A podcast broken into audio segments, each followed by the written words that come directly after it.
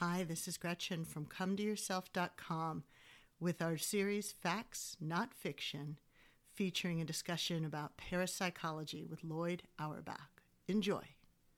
Psychic and um, intuitive or intuition are used sometimes interchangeably. Yeah. And I'm curious, uh, especially for people who who you know may say to themselves, you know, I have pretty great intuitive abilities or you know i feel like i'm an empath. I feel other people's emotions energies. Um, is that almost a foundation or could that be a foundation for people who may want to explore their own potential psychic ability is if they feel that they have some greater intuition or empathic ability? I would say yes. Um, they should. You know we do make a distinction between intuition and esp mm-hmm. in parapsychology. Um, What's that distinction? The distinction is that intuition is based on information you have in your head and your sensory observations. It's a combination of those things. And it's important to remember that we don't always, we certainly don't remember everything we have in our heads. Yeah. Um, we are exposed to huge amounts of information.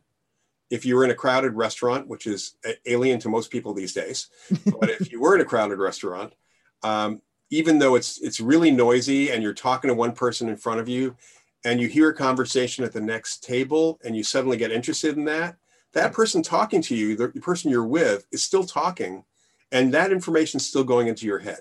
Yes.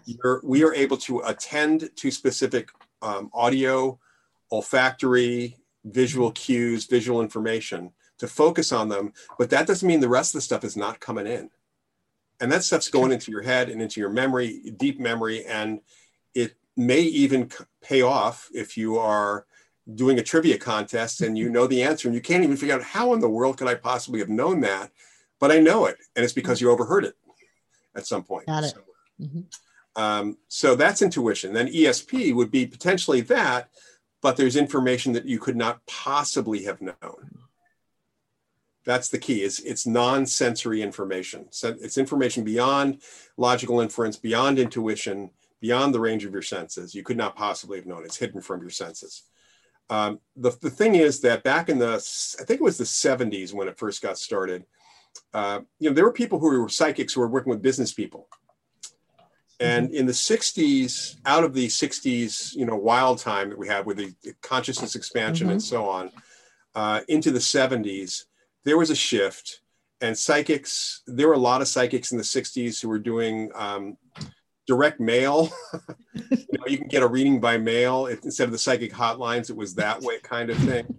There were a lot of scam artists out there. Mm-hmm. and and there were a lot and you could open the yellow pages for those who remember yellow pages. Yes. And you could look in paris under parapsychology the yellow pages listed all these psychics basically madam so and so reverend so and so you know, Swami so and so, and almost never a parapsychologist.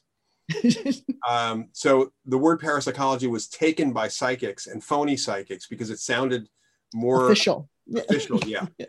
Um, so the people who were really serious about consulting with business people, mm-hmm. knowing that business people would have a problem with that, started calling themselves intuitives, business intuitives. Yes. Instead mm-hmm. of a business psychic or business clairvoyant and that stuck and it was then used throughout the psychic community you know mm. because it's a more mainstream term and psychologists don't bristle when they hear that word yeah. and, and you know so it's it's branding got it but there is a definite distinct difference oh, yeah. between yeah. intuition but and you know I'll, I'll say that people who are highly intuitive might actually be have an aptitude for being psychic and people who are empathic in that way may have an aptitude for being psychic, or they may just be good observers of nonverbal communication without realizing it, which is still a, a great skill.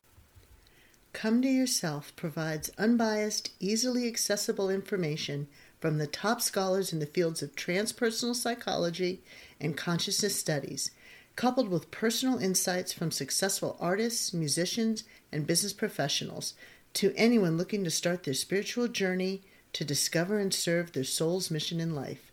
Thank you for listening.